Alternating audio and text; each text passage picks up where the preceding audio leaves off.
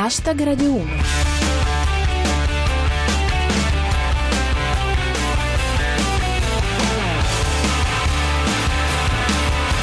Buonasera a tutti, chi vi parla è Giulia Blasi e questo è Hashtag Radio uno, sette minuti lordi di satira in centoquaranta caratteri e musica.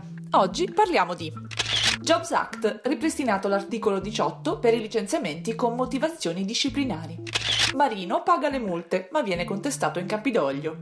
Charles Manson si sposa. Hashtag Radio uno. Il Jobs Act continua la sua galoppata verso l'approvazione definitiva. Il diritto al reintegro, secondo l'ultima formulazione, sarà limitato ai casi di discriminazione e ai licenziamenti disciplinari ingiustificati. Per tutti gli altri si aprono le ampie praterie della disoccupazione, o almeno così ritengono, non del tutto a torto, i sindacati e la minoranza del P D. Iniziamo con Luca Bottura. Dopo la cancellazione dell'articolo diciotto, la minoranza del P D alza il livello dello scontro. Potremmo aprire un altro blog.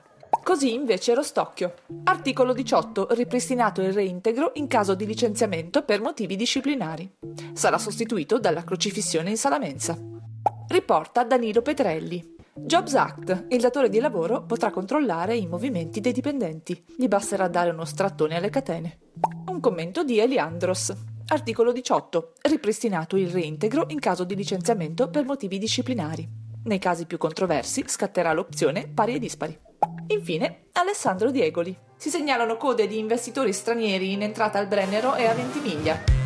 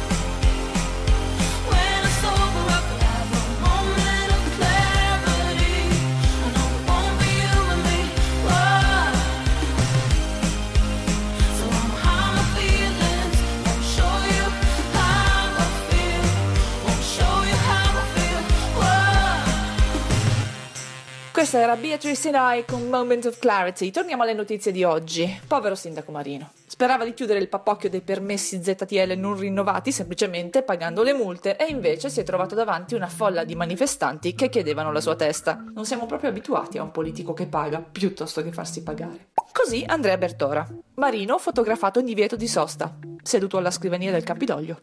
Poi c'è Rostocchio. Marino è stato multato per un disguido nel rinnovo del suo permesso di circolazione nella Z T L. Dovrebbe parlarne col sindaco. Hashtag Radio uno. E per finire, congratulazioni a Charles Manson, che alla giovane età di ottanta anni si sposerà presto con la ventiseienne Elaine Burton, che si è già cambiata il nome in star, come da tradizione delle adepte di Manson, che per gli smemorati, ci teniamo a ricordarlo, è l'omicida di massa responsabile del massacro di Bel Air del millenovecentosessantanove, in cui morì fra gli altri la moglie di Roman Polanski, Sharon Tate. E niente, tanti auguri. Annuncia Baronda quarta. Si sposa a ottanta anni Charles Manson. Non vuole testimoni.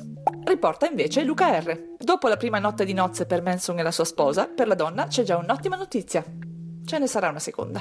Ecco Vaffangram. Charles Manson si sposa. È il suo modo di dire mi dispiace. Una considerazione da Filippo. È assurdo che ci sia una ragazza disposta a sposare Manson, un ottantenne con condanne a carico.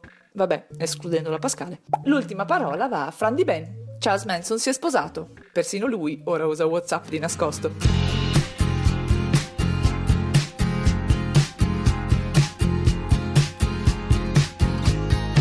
All these things keep running through my mind.